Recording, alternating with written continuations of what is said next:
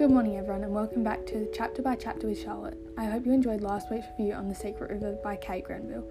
In today's episode we will be analysing Burial Rites by Hannah Kent through the gender and psychoanalytical critical perspectives. Kent's novel is set in Iceland in the eighteen hundreds and follows the story of Agnes Magnúsdóttir, who was the last person to be formally executed before the death penalty was terminated in nineteen twenty-eight. Agnes was put on trial for the murder of two men, Natan Ketilsson and Peter Johnson, who were brutally murdered and then burned.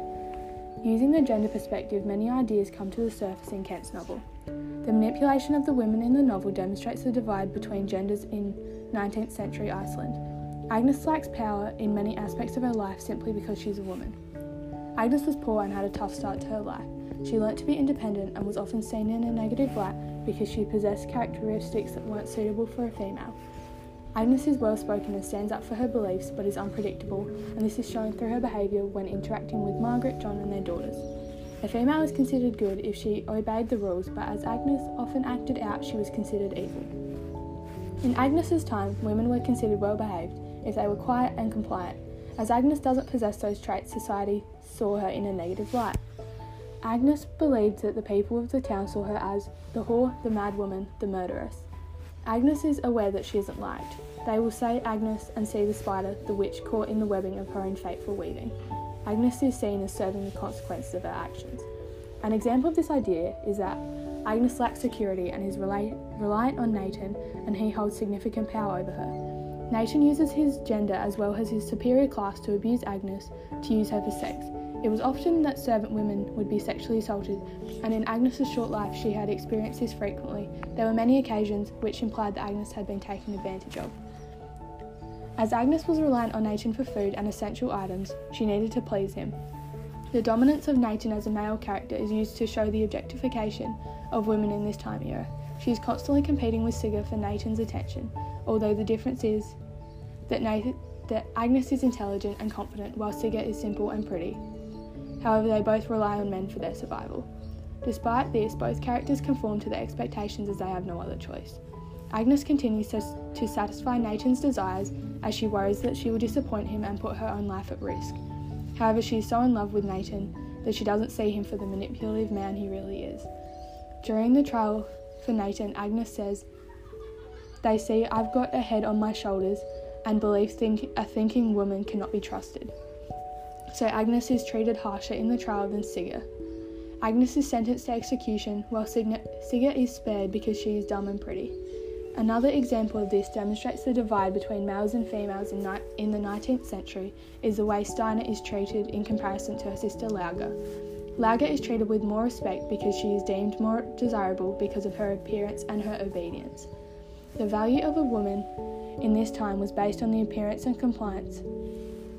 If a woman didn't meet the standard of beauty, they are seen as less important.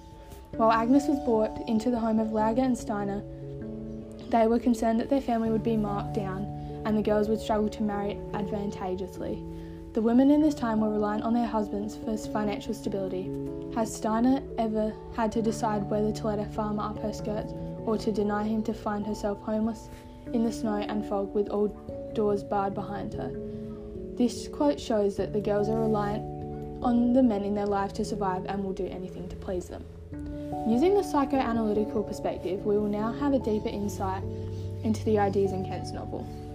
According to Freud's theory, there are three components that aid in decision-making, therefore, and therefore the behaviours of the characters. The id controls the desires, the superego controls morals and the values, and the ego is a combination of both. Agnes is judged for letting her id rule because Natan drives her id, and this leads her to behave in a destructive way. In the novel, characters are controlled by their id instead of their ego. Agnes, for example, indulges her id through her behaviour with Natan because she loves him and for her desire to be with him. She is driven by her id when manipulated, to Na- manipulated by Natan to work for him. More than anything, she desired to be with Natan. I cannot think of what it was not to love him, to look at him and realise I had found what I had not known I was hungering for, a hunger so deep, so capable of driving me into the night that it terrified me. Despite all the awful things Natan did to her, she would do anything for Natan, and her hunger symbolises her desire. Natan's attitude was fueled by his id. His decisions reflect what he desired, and he shared no consideration for others. He expressed his amusement, expressed his amusement by manipulating Agnes and Sigga at Illustrator. Natan doesn't go to church or follow a religion. He refuses to maintain social principles. The description of Natan, the son of Satan, is a symbolic is a symbol of the strong power his id had over his character. Agnes is so in love with him that she will, even though he will never love her back, and she is subconsciously aware of this, and that is shown when she says, "I wanted to tell Natan that I wanted him. I wanted him to love me back, but I said nothing."